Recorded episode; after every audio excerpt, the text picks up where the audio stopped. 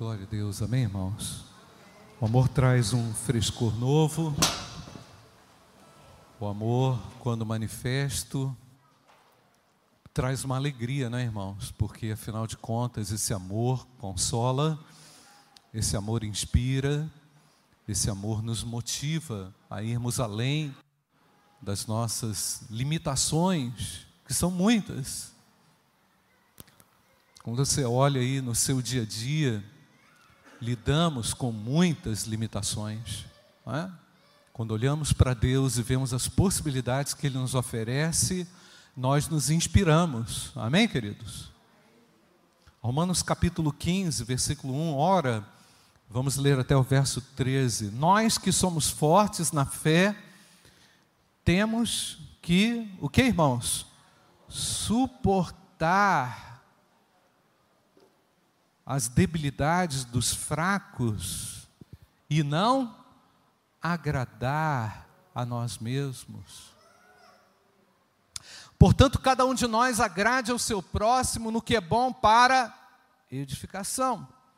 Porque também Cristo não agradou a si mesmo, pelo contrário, como está escrito, os insultos dos que te insultavam caíram sobre mim pois tudo que no passado foi escrito para o nosso ensino foi escrito, a fim de que pela paciência e pela consolação das Escrituras tenhamos esperança. Ora, o Deus da paciência, percebeu, gente? O Deus da paciência e da consolação lhes conceda o mesmo modo de pensar de uns para com os outros, segundo Cristo Jesus para que vocês, unânimes, a uma só voz, glorifiquem o Deus Pai e nosso Senhor Jesus Cristo. Portanto, irmãos, versículo 7, acolham uns aos outros, como também Cristo acolheu vocês para a glória de Deus. Pois digo que Cristo foi constituído ministro da circuncisão em prol da verdade de Deus, para confirmar as promessas feitas aos nossos pais, e para que os gentios glorifiquem a Deus por causa da sua misericórdia, como está escrito: Por isso eu te glorificarei entre os gentios e cantarei louvores ao teu nome. E também diz: Alegrem-se, ó gentios, com o povo de Deus. E ainda, louvem o Senhor, todos vocês, gentios, e todos os povos o louvem. Também Isaías diz: virá a raiz de Jessé, aquele que se levanta para governar os gentios. Nele os gentios esperarão. E o Deus da esperança encha vocês de toda alegria e paz na fé que vocês têm, para que sejam ricos de esperança no poder do Espírito Santo. Amém, queridos? Pai, abençoa a tua palavra, a ministração da tua palavra, abre ouvidos e coração e corações para que possamos recebê-la com alegria em nome de Jesus. Amém. Irmãos, talvez essa mensagem a respeito do amor não fale é, nada novo, né? apesar de já sabermos disso. Né? Pastor Júnior, semana passada, é, pregou em cima do texto de Romanos 14, que é, que é o texto que antecede o Romanos 15. E aqui é uma continuação, pastor, daquilo que Paulo já vinha falando desde lá do capítulo 11, capítulo 12, exortando o povo de Deus a uma ética comportamental, ao povo de Deus a manifestar aquilo que ele recebeu de Deus quando salvo, nós recebemos o amor de Deus. Você recebeu ou não, irmãos? Nós fomos recebidos por Cristo. O apóstolo Paulo fala aqui que nós fomos aceitos por Jesus. É incrível, não é? Muitas vezes nós falamos que o indivíduo precisa aceitar Jesus, não está errado isso, né? ele precisa receber a Cristo, mas se Cristo não acolher, não adianta, não é? Se o Senhor não perdoar, não adianta, se o Espírito não trabalhar, não adianta, não é? não é na base da mentalização que nós seremos transformados, nós somos transformados à medida em que nós experimentamos o amor de Deus. E o amor de Deus, irmãos, é incabível em nós. Ele cabe, mas ao mesmo tempo ele transborda. Ele precisa ser manifesto de uma maneira muito óbvia, muito clara, muito distinta também nas circunstâncias em que nós vivemos. Então, eu acredito que quando nós somos confrontados com um texto desse, irmãos, nós precisamos pensar, refletir como anda a minha convivência, qual é o grau da minha convivência, porque afinal, irmãos, nós somos um corpo, amém ou não, queridos? Nós somos membros uns dos outros, amém ou não, queridos? Ninguém foi salvo para viver isolado. Ninguém foi alcançado para graça, pela graça de Deus. Ninguém foi acolhido pelo mestre para viver de acordo com as suas os seus caprichos, com as suas com seu ego, com a sua vontade.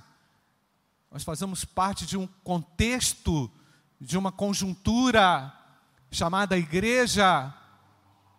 Então, quando eu olho para esse texto, irmãos, eu me confronto, é, esse texto me confronta e me, e, e me coloca numa posição melhor na minha convivência fraterna, comunitária. Né? Eu havia falado anteriormente a respeito do amor, que realmente nós estamos devendo Aliás, eu falei isso. Quando nós nos convertemos, nós já nascemos com uma dívida. Uma dívida de amor para com o nosso próximo. Se aquilo que fazemos não fazemos com base no amor, tudo vai ser muito cansativo. É verdade ou não, irmãos? Tudo vai ser muito enfadonho, tudo vai ser muito pesado. Porque o amor, irmãos, ele traz uma desculpa a expressão, irmãos, ele traz uma energia. Não é? Tem gente que gosta dessa palavra, né? Ele traz uma energia do céu para o coração do homem. O amor, na verdade, me faz transitar de uma maneira mais clara, irmãos, diante das contrariedades e das dificuldades nos relacionamentos. É? Então, é, o apóstolo Paulo está falando especificamente aqui a respeito dos fracos da fé. Olha, nós que somos fortes, o apóstolo Paulo se colocou nessa posição juntamente com a, a igreja, somos fortes na fé, temos de suportar as debilidades do, dos fracos e não agradar a nós mesmos. Então, à medida que nós é, vamos procurando só a nossa satisfação, só agradar a nós mesmos, nós nos distanciamos desse alvo que é acolher o próximo, acolher o fraco na fé. E sabe como é que são os fracos na fé? Eu não, ninguém está julgando ninguém aqui, irmãos, mas os fracos na fé é como você foi um dia. É ou não, irmãos? Você hoje está numa posição mais forte, pode ser que sim, amém ou não, queridos?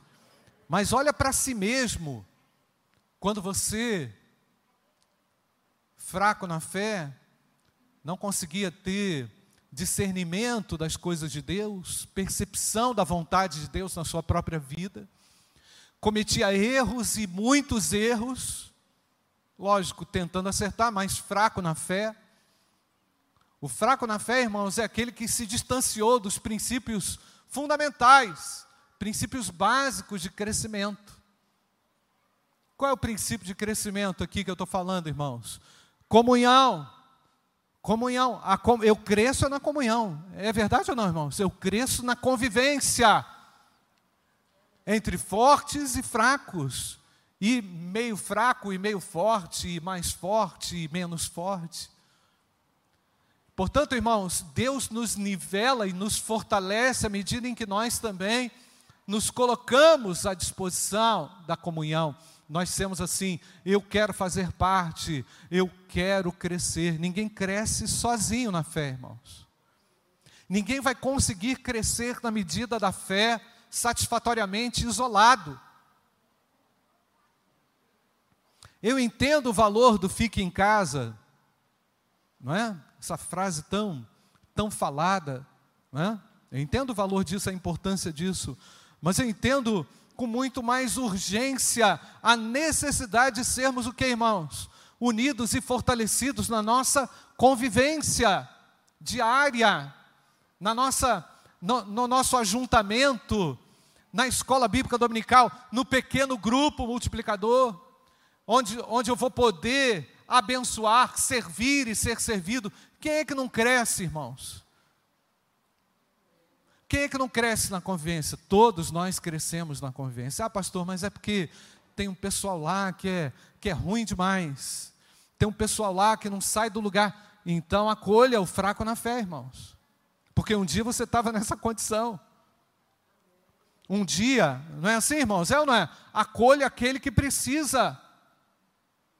Não julgue. Pelo fato de você ter alcançado uma, uma dimensão melhor no seu crescimento de fé, não julgue aquele que está fraco.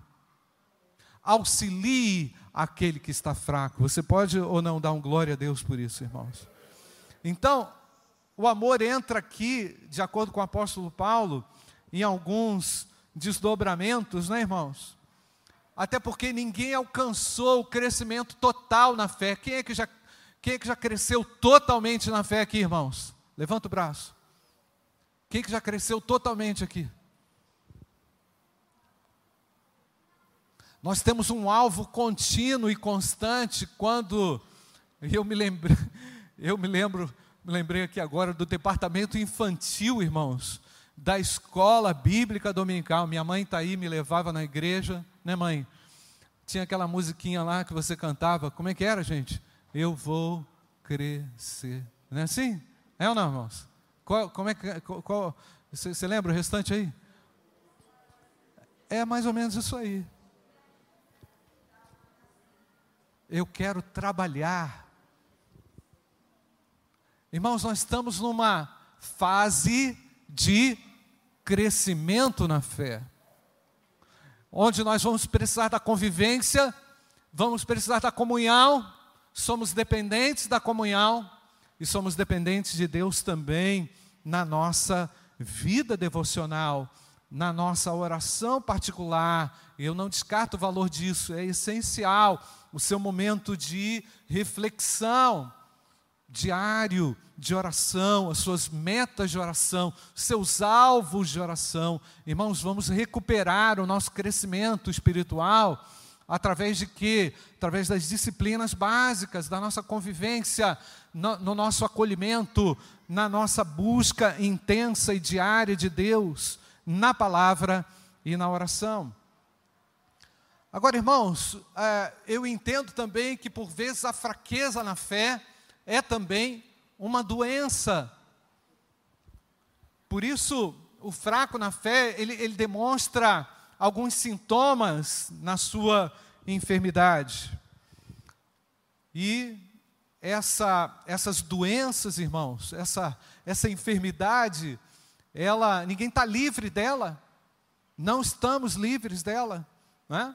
Eu citei é, esses pontos como a ausência, o distanciamento, e o distanciamento também da própria palavra de Deus. Porque é assim, irmãos, por vezes a nossa relação com Deus é muito intensa, e por vezes também ela deixa de ser intensa. E aí vamos vivendo aquele esquenta e esfria, aquele esquenta e esfria. Eu não digo que isso não seja importante em algum momento, mas logo você percebe o quanto você precisa alcançar uma estabilidade é? na, sua, na sua fé, para que o seu crescimento não viva de picos é? altos, ou que você não acredite que o seu crescimento vai acontecer à medida que você fizer uh, uh, determinada receita de bolo como por exemplo, ah, eu tenho que ir em todos os congressos, ou então eu tenho que participar de todos, assistir todos os cultos na internet. Não estou falando isso. Você precisa entender o poder que há na ação de Deus dentro de você, ao te fazer crescer gradualmente, gradualmente e constantemente na fé. Você precisa ter um pouco de paciência com você também. Porque por vezes nessa nossa doença, nessa nossa enfermidade ah, que não nos permite o crescimento, nós tomamos determinadas aversões às verdades que são tão fundamentais. Quer ver uma outra coisa? Sintoma da enfermidade espiritual é a religiosidade, irmãos.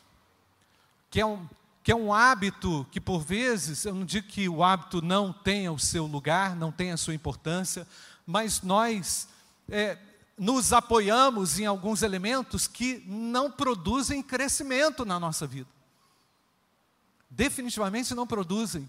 Acabam produzindo mais ritualismo, mais a, a, a fundamentalismo do que propriamente crescimento. O crescimento espiritual, irmãos, ele, ele, ele ocorre a partir de constantes e contínuas libertações que o Senhor vai produzindo dentro de nós. Amém não, irmãos? E aí você vai percebendo que você não está mais preso, não está mais condicionado a alguns pecados que te prendiam facilmente. E o Espírito Santo vai trabalhando na sua mente à medida em que você também vai alcançando uma nova dimensão no pensar, no refletir. Porque agora o seu foco é outro. Porque aquele que está saudável na fé, irmãos, vai buscar crescer ainda mais na fé. Amém ou não, irmãos? Agora, a religiosidade, ela pode ser uma doença. Verdade ou não, irmãos? Pode ser uma doença. Pode trazer uma constipação. Pode trazer realmente um mal para o indivíduo. Né? E não só a religiosidade, mas também como ativismo religioso. Não é verdade, irmãos? O ativismo. O indivíduo pensa que a solução está no fazer, no muito fazer, para Deus, entre aspas. Mas, na verdade, ele esquece que ah, o que Deus quer nem sempre é aquilo que ele colocou naquele, ah, naquele, naquele círculo que não para de girar dentro dele. Eu já falei isso aqui, repito. Nós vamos ter que apresentar ao Senhor, lá quando estivermos face a face com Ele, o resultado das obras das nossas mãos. Vamos ter ou não, irmãos? É assim ou não, irmãos? Vamos ter que apresentar. Inclusive o apóstolo Paulo falou isso lá no Romanos 14. Cada um dará contas de si mesmo a Deus. Semana passada o pastor falou isso. E o apóstolo Paulo também no Romanos 14 falou que sem fé também é o que, irmãos? Impossi impossível agradar a Deus, não, sem. Ah, desculpa, irmãos. Ah, o justo viverá pela fé, não é isso? Perdão, irmãos. Romanos 14, deixa eu voltar lá para eu não errar, acrescentar algo que a Bíblia não disse.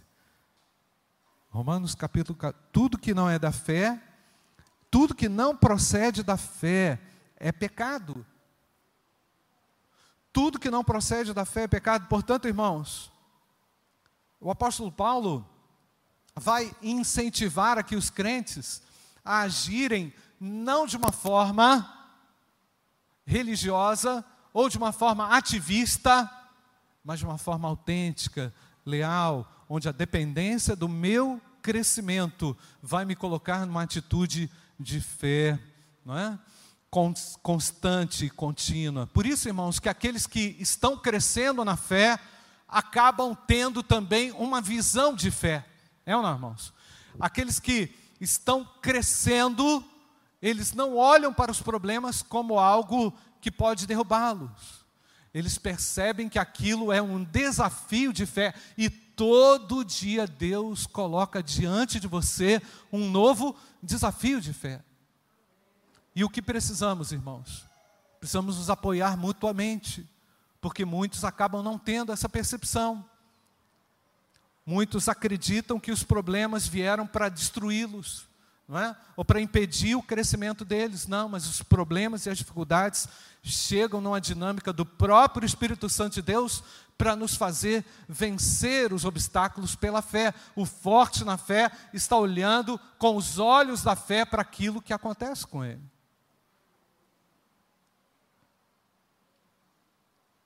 Então, Paulo havia advertido sobre a falta de fé, a necessidade de vivermos na dependência da fé. Eu diria também, irmãos, que por vezes o que nos impede o crescimento é o próprio medo. O que impede o nosso crescimento, por vezes, é arriscar um pouco mais, é confiar um pouco mais, é entregar um pouco mais. O que por vezes também impede o nosso crescimento de fé é um pecado que, que está alojado ali na nossa lista de prioridades. Nós temos que tirar esse negócio da nossa lista de prioridades, porque o pecado não nos, não, não, não nos dá liberdade, não é, irmãos? Ele faz com que a gente ande em círculos. Um outro obstáculo, às vezes, o crescimento à fé, é, é uma dúvida não respondida ou não satisfeita você ainda está indignado com alguma coisa que aconteceu com você ou com alguém, não é? é o Espírito Santo mostra, mas você não aceita aquilo que ele mostra. Por vezes você quer impor a sua vontade, então lutamos contra os próprios desígnios de Deus. Somos por vezes impedidos do crescimento por causa disso, porque queremos que Deus faça aquilo que a gente quer e não é assim. Não é? Então são dúvidas, questões não respondidas dentro de nós. Outra coisa, irmãos, que por vezes também limitam o nosso crescimento, são pensamentos alojados na nossa mente, não é? que transitam às vezes livremente na nossa cabeça, não é? e que não nos deixam a, a, a, gente ter uma mente saudável no sentido de, de, de da pureza da mente. É? Eu falei aqui quarta-feira é, o que impede o nosso, o nosso avivamento e despertamento espiritual, por vezes, queridos, é a forma como nós pensamos negativamente. Né? Temos algo na mente que impede o melhor de Deus, você prefere acreditar, às vezes, aquilo que está na sua cabeça do que naquilo que Deus define, esses maus pensamentos que transitam. E outra, ah, as influências, as más influências, por vezes, impedem você também de crescer na fé. Então, pastor, como é que é essa ajuda que eu preciso dar àquela pessoa que é fraca na fé? É preciso suportar, irmãos. Suportar. E a palavra suportar no original tem pelo menos dois sentidos: o suportar da tolerância e o suportar também do carregar alguém. Comprometer-se no sentido de carregar alguém. É fácil fazer isso, irmãos? É fácil fazer isso? Não é fácil. Porque nem sempre temos a devida paciência. Queremos que o indivíduo cresça mais rapidamente do que ah, ele pode, né? Por vezes nós que já vencemos alguns obstáculos, olhamos para o outro e falamos: ah, não é possível. Mas, meu querido, você estava lá um dia, ou na mesma condição ou pior. Então temos que suportar no sentido da tolerância, e temos que suportar também no sentido do apoio. Amém ou não, igreja? Não é fácil isso não. Isso aí. Quanta, quantas vezes eu e você já precisamos ser tolerados? Quantas vezes eu e você já precisamos ser carregados por um amigo? Quem é que já foi carregado aqui por um amigo? Quem já foi? É bom demais, gente. É bom demais. Quem já foi tolerado? Às vezes a pessoa que está aí do seu lado, seu cônjuge, é alguém que te tolera, te ama demais, é instrumento de Deus na sua vida. Então o apóstolo Paulo também diz que como é que nós devemos ajudar o próximo. O texto diz aqui no versículo 2: Cada um de nós agrade ao seu próximo no que é bom para a edificação. Percebe que não é qualquer coisa que você pode fazer. Percebe aqui que não é de qualquer forma que você vai ajudar alguém. Paulo não está dizendo que nós devemos mimar esse indivíduo que está precisando crescer na fé. Paulo não está dizendo que nós devemos adular, bajular. Paulo também não está dizendo que nós temos que escolher uma pessoa especial, não. Ele está dizendo que o fraco na fé precisa de ajuda, é? e ele precisa ser carregado. A fraqueza atinge a todos, não podemos esquecer disso, irmãos. Então, na perspectiva do trabalho, irmãos, olhando para esse texto aqui, na perspectiva do trabalho e da ação, nós vamos ter trabalho para sempre. Amém ou não, irmãos? Você quer serviço? Está aqui, ó. Está procurando serviço na igreja, irmãos? Pode carregar o outro. Está disposto a ajudar? Então o seu trabalho é esse aí, ó, já está escrito. Você vai ter que tolerar, isso você vai ter que carregar o fraco na fé. Ah, mas não era isso que eu queria fazer, não. Mas é isso que é para ser feito, irmãos. Isso é necessário e muito necessário para nós podermos alcançar crescimento e desenvolvimento coletivo aqui na nossa igreja. Todo mundo quer ser carregado, né, irmãos? É ou não, irmão? Muito bom, fresquinho, né? Mas a nossa ajuda, irmãos, por vezes ela vai ser pontual, ela pode ser também constante por um tempo, não vai ser para sempre, mas ela vai acontecer. E ela não pode acontecer a ponto de nos comprometermos também, de alguma forma, com essa ajuda. É isso que o apóstolo Paulo está querendo dizer. Você vai ajudar naquilo que for útil. E ajudar é fácil, irmãos? Diz para mim se é fácil ajudar.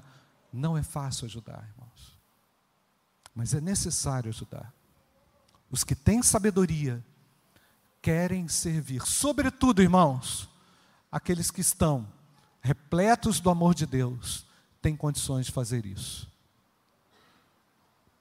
Então a minha ajuda não pode me comprometer moralmente, a minha ajuda não pode me comprometer espiritualmente, a minha ajuda que eu vou prestar, que eu vou servir, não pode me comprometer emocionalmente em um grau elevado, emocionalmente vai comprometer, não tem jeito, né? mas nós estamos aqui para não agradar a nós mesmos, mas para agradar a Deus, mas a minha ajuda também não pode me comprometer ministerialmente.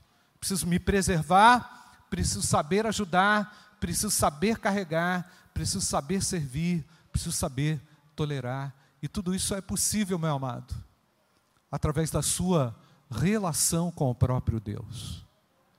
E tudo isso só é possível quando você poder, puder manifestar o grande amor de Deus que já está derramado no seu coração. Feche seus olhos, eu não sei qual é o seu desafio, mas talvez você tenha um desafio. Cristo não agradou a si mesmo. Muito pelo contrário, o apóstolo Paulo diz: os insultos dos que te insultavam caíram sobre mim. Então o apóstolo Paulo coloca Cristo como uma referência. Eu vou olhar para Cristo agora.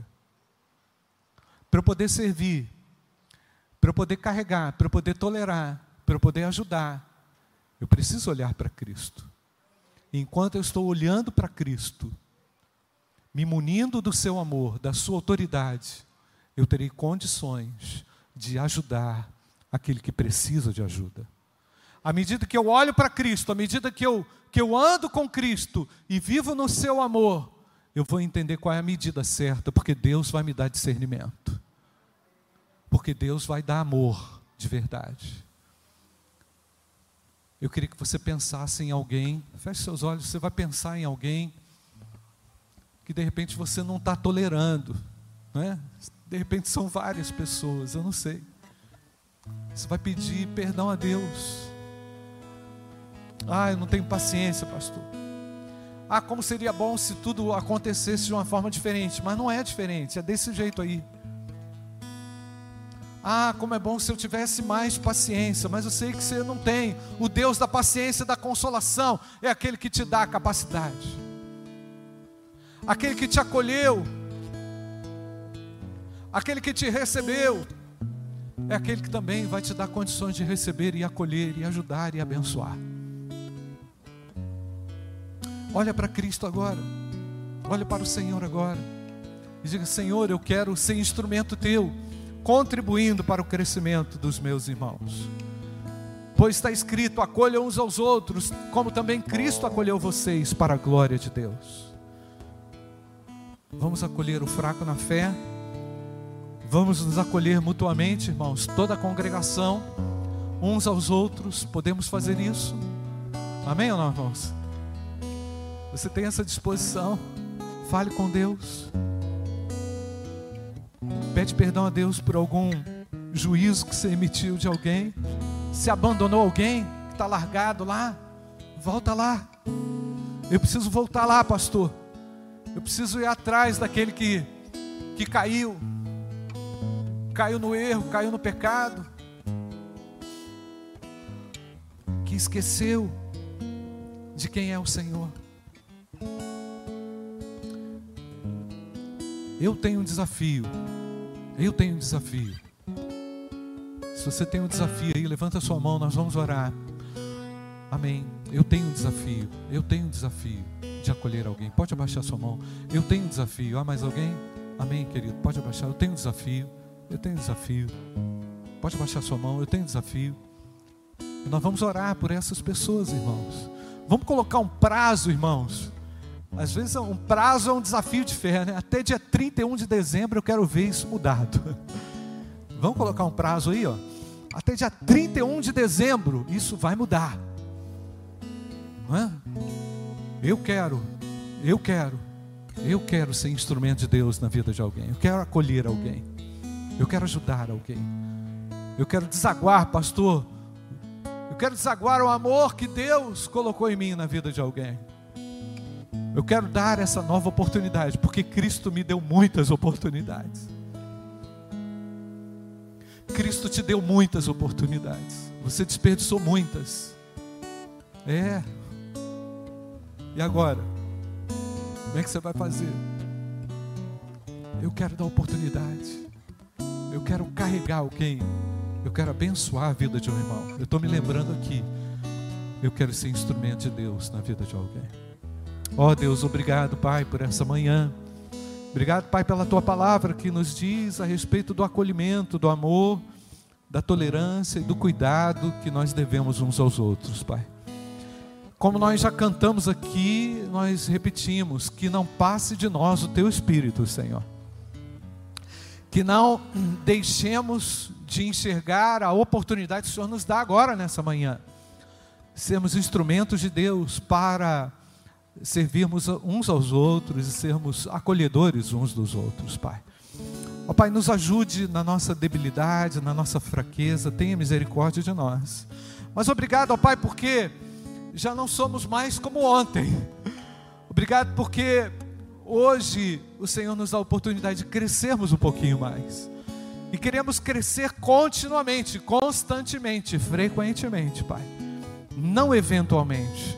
Queremos, Deus, que aliançados contigo sejamos sim, Pai, servidores uns dos outros. Nos ajude, Pai. Olhamos para Ti e vemos o Teu exemplo grandioso de amor para conosco. Nós bendizemos o Teu nome pelo amor que o Senhor nos dá e saímos daqui desafiados a sermos úteis ao Senhor e úteis ao nosso próximo, naquilo que é para a edificação em nome de Jesus. Amém, Senhor. Amém.